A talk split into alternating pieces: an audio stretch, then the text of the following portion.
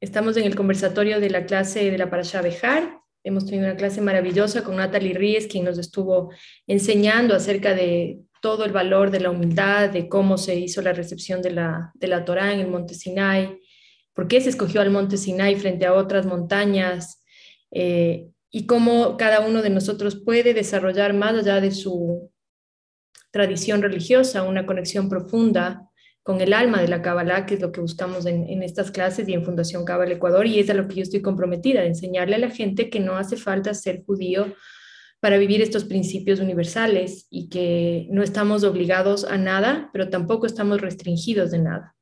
Y eso es muy importante. Así que bueno, si alguien quiere compartir algo, preguntar algo, si no, yo anoté aquí algunas ideas para compartir.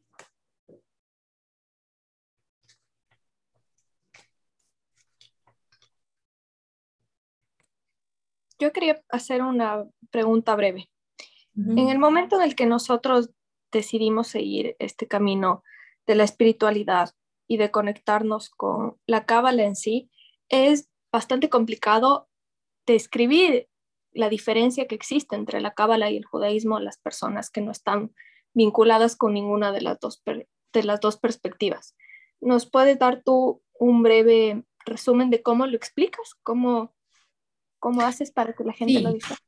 Esta es una, es una pregunta que me hacen siempre. ¿Cómo hago para explicarle a mi familia que no estoy en una secta, que no estoy en nada raro? Lo primero es saber que sí pueden estar en una secta, que no es nuestro caso, ¿ok? Pero que sí hay sectas de Cábala. Y por eso es muy importante lo que dijo Natalie. Hay que ser muy cuidadoso de la fuente de la cual nos nutrimos.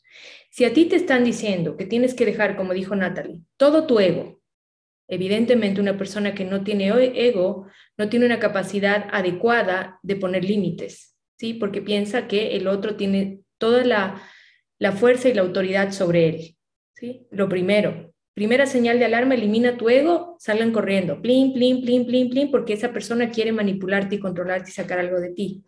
Segundo, si yo ya estoy en una fuente idónea, esta fuente idónea va a irme nutriendo de información y de conocimiento alejado de la religión.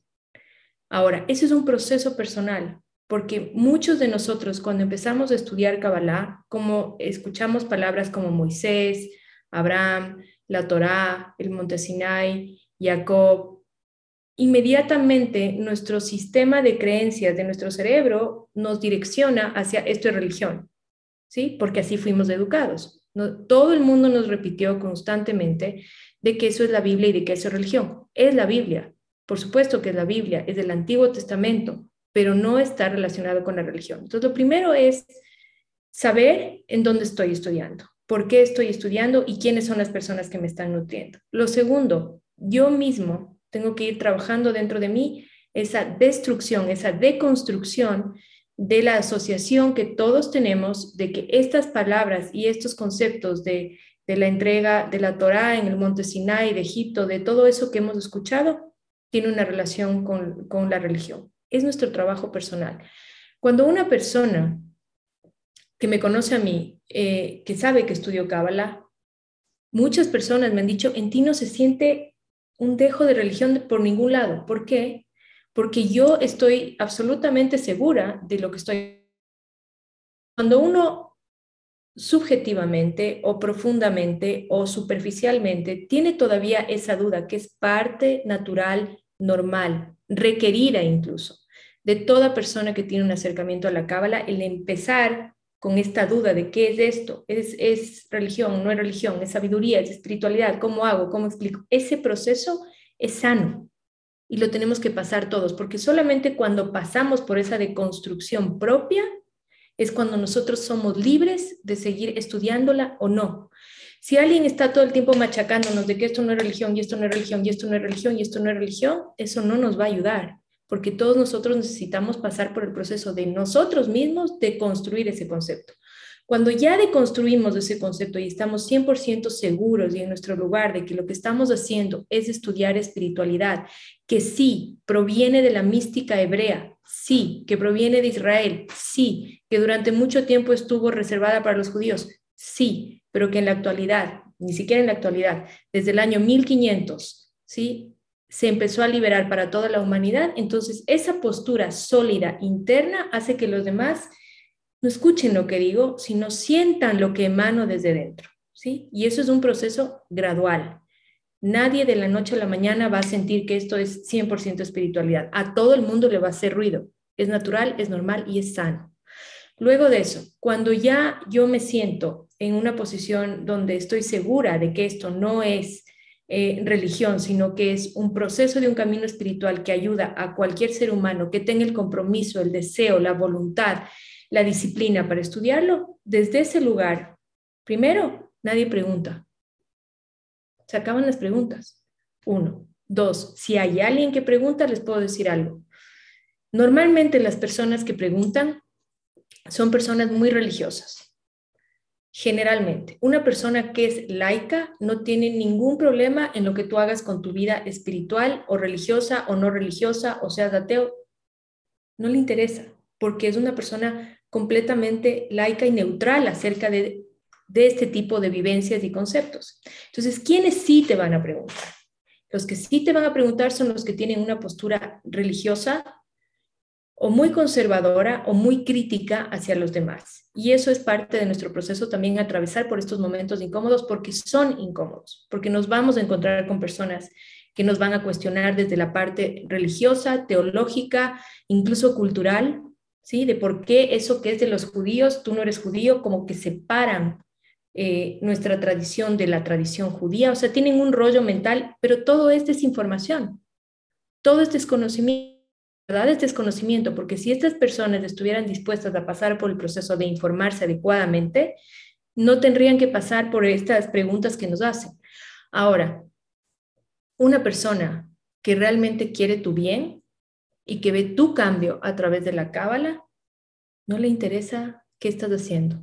Lo que le interesa es que estés bien, que estés sano por dentro y por fuera, y una persona que no le interesa de verdad que tú estés sano, que tú estés bien, que tú estés íntegro, que estés creciendo, que te sientas estable, equilibrado, etcétera, no importa lo que le digas, no te va a creer y no le va a hacer sentido. Entonces, no se desgasten dando explicaciones a personas que en verdad desde su posición religiosa 100% respetable, 100% válida, 100% de ellos, tienen un punto de vista de la vida completamente diferente al de ustedes. ¿sí? Están hablando desde el otro extremo, ¿sí? desde el extremo de la religiosidad frente a la espiritualidad. La gente tiene la tendencia a pensar de que son dos cosas, que son la misma cosa estas dos cosas, ¿sí? pero no lo son. En algunas personas sí, hay personas en todas las religiones, en los musulmanes, en los budistas, en los Hare Krishnas, en los católicos, en los cristianos, en los evangélicos, etcétera, etcétera, etcétera, que sí tienen una vida espiritual muy profunda a través de su religión. Eso es extraordinario. La inmensa mayoría de la humanidad actualmente no ha logrado ese vínculo entre religión y espiritualidad y es por eso que tantos de nosotros estamos buscando respuestas en la espiritualidad fuera de la religión. Y eso es un proceso que le está costando a mucha gente entender, sobre todo a personas de generaciones anteriores. Pero en principio, el que te preguntes del que está en un punto de vista completamente diferente al tuyo, no te desgastes explicándole mi respuesta cuando personas cercanas a mí, de mi familia, me han hecho este tipo de cuestionamientos. Yo le he dicho, a mí la cabala me hace bien y yo con la cabala no le hago daño a nadie. Y con eso me alcanza. Entonces, sí, pero es que deberías, no, yo no debería nada. Yo soy un adulto responsable por mis actos, yo no debería nada. Y les cambio de conversación eso es extremadamente útil cuando nos vemos expuestos a este tipo de situaciones. Gracias, Domi, por esa pregunta. Dividí en varias partes, espero que se haya entendido. ¿Alguien más que quiera preguntar algo, compartir algo?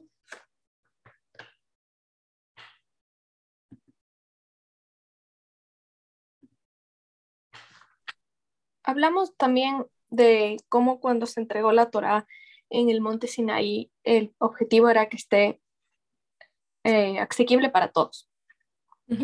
¿Cómo podemos ir involucrándonos poco a poco en esos aspectos de la Torah que pueden llegar a ser parte de nosotros? Uno, un ejemplo es ah, con estas clases de Zohar una vez a la semana, pero o estando en, en Shabbat, pero ¿hay alguna otra herramienta que tú practiques personalmente que nos puedas decir, así me acerco yo? Yo uso todas las herramientas realmente. Eh, uso Rosh Hodesh, uso eh, todas las festividades cósmicas con todas las herramientas que me corresponden, que es lo que he hablado infinitas veces. No hay errores en el plan de nuestra alma. Si nuestra alma tomó un cuerpo que nació en una familia católica, cristiana, evangélica, musulmana, budista, es porque eso es exactamente lo que nuestra alma necesita.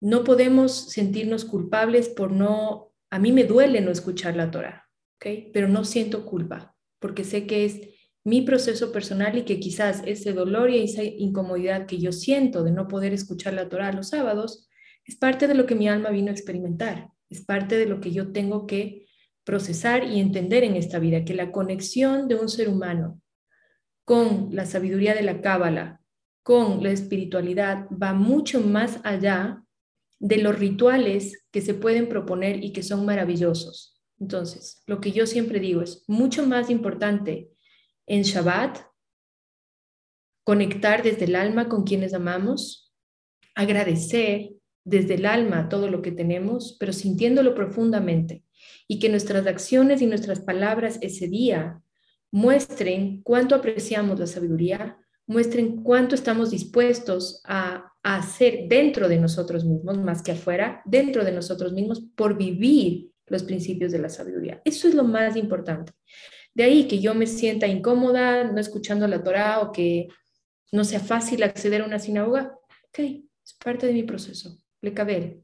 Lo recibo, no siento culpa, tomo responsabilidad de ser una mejor persona pero no me dejo como encoger en mi deseo por eso. Rosh Hodesh, estudiar, eh, las cenas de, de Shabbat, encender las velas, todo lo que yo sí puedo hacer, yo hago todo o intento hacer todo. Y el día en que no lo logro porque estuve con mi familia o estuve escuchando a mi hijo o estuve con uno de ustedes atendiéndolos en alguna crisis personal y se me pasó la hora de encender las velas, sé que atenderles a cada uno de ustedes en una crisis personal, o escuchar a mi amigo, o escuchar a mi hijo, o escuchar a mi esposo, genera mucho más luz en mi vida y en el mundo que el encendido de las velas.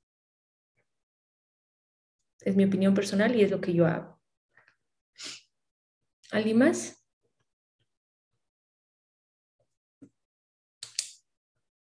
Hay millones de personas que encienden velas y hacen montones de rituales en el mundo y que no son capaces de estar para un amigo que no son capaces de no juzgar. Entonces es mucho más válido para mí espiritualmente, mucho más crecimiento, saber estar para mí y para otros.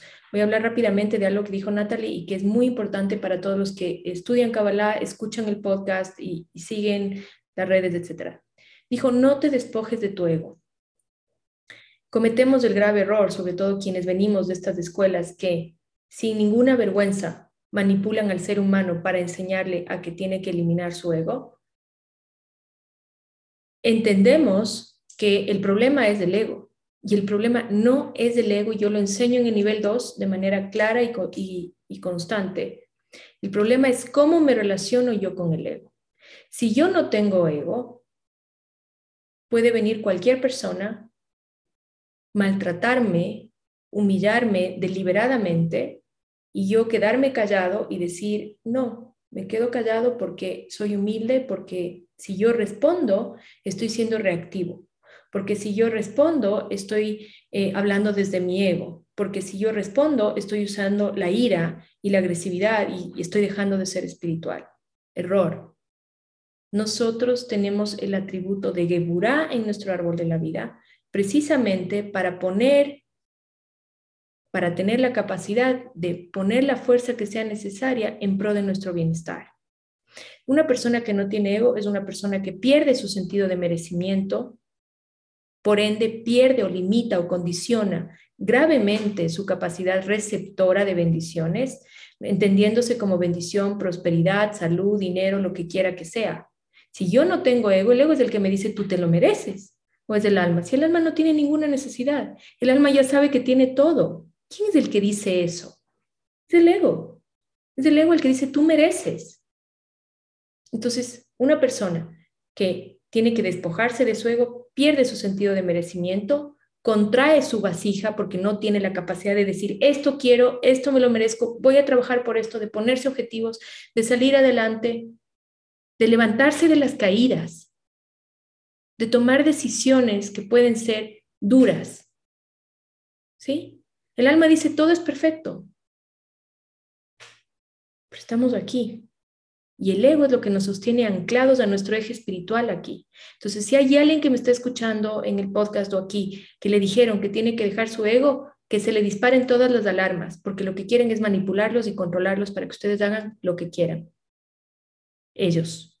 Para que ustedes hagan lo que quieran ellos. ¿Sí? ¿Qué sí tengo que hacer con mi ego? Reconocer cuando mi ego está desbordándose, está saliendo, está gobernando mi mente, está gobernando mis palabras, está gobernando mis acciones. Eso sí tengo que hacer, pero nunca anularlo. Les tengo que dejar. Muchísimas gracias a todos. Este fue el conversatorio para Fundación Cábala y nos vemos pronto. Besos a todos.